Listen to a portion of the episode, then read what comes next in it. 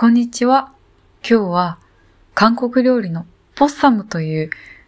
食べ物の話をしたいと思います。皆さん、韓国料理って好きですか？私は韓国のドラマとか音楽とかが好きだったりするので、必然的に韓国料理に接するというか、なんか、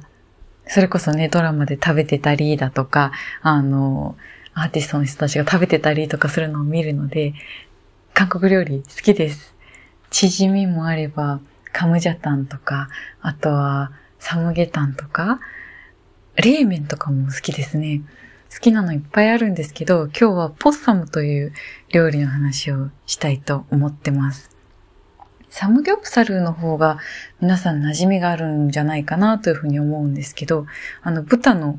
三枚三枚なんか割と角煮とかに使いそうな、角煮じゃないのかな。でもなんかあの、脂身の多い豚のところをジュージューと鉄板だかなんだかで焼いて、で、サンチュに包んで食べるっていうのがサムギョプサルですよね。ポッサムというのは焼く代わりに豚を茹でるんです。だから、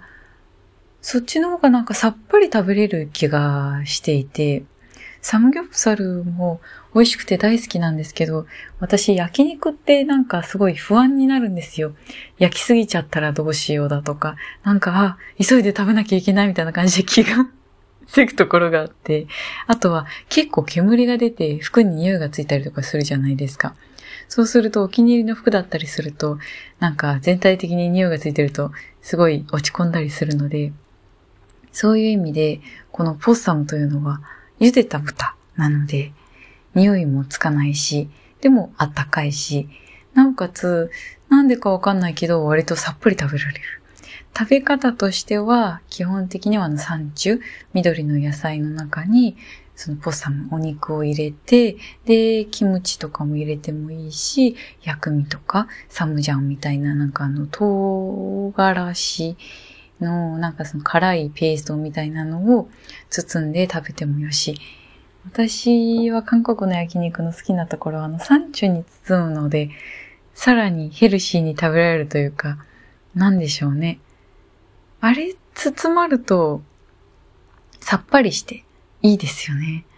なので、この前ね、あの、新宿の金ちゃんというお店で、ポッサムをランチで食べたんですよ。それがすごく美味しくてね、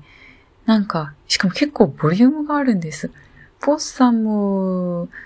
食べてる人、サムギョプサルが有名なところみたいで、サムギョプサルを食べてる人も多かったんですけど、私はポッサムにして、そうするともう茹で豚がずらーっと並んで、なおかつ、韓国料理の好きなところっていっぱいおかずが並んでるところ？あのー、なんだろうな、なんだ、なんか豆腐みたいなのもあれば、キムチもあれば、もやしもあれば、ナムルもあれば、もやしとナムル一緒か。いろんなおかずが小皿に乗っていて、で、ご飯もあって、で、お味噌汁もあって、なおかつ、ポサムがたっぷりっていう感じだったので、お腹減ってる時にはすごくおすすめです。いやーなんかこの話してたら、ポサムで食べたくなってきちゃったな。豚肉は疲労回復にいいらしいので、豚の油はいいもんだと思って、パクパク食べてます。そんな感じで今日は韓国料理の話をしました。なんだかんだ3月に入りましたけど、まだ寒い日が続きますよね。でも、割となんか1週間くらいずっと雨の時があったので、天気が良くなってきて嬉しいなと思いつつ、皆さんもどうか暖かくしてお過ごしくださいね。それでは今日はこの辺で。今週もいい一週間になりますように。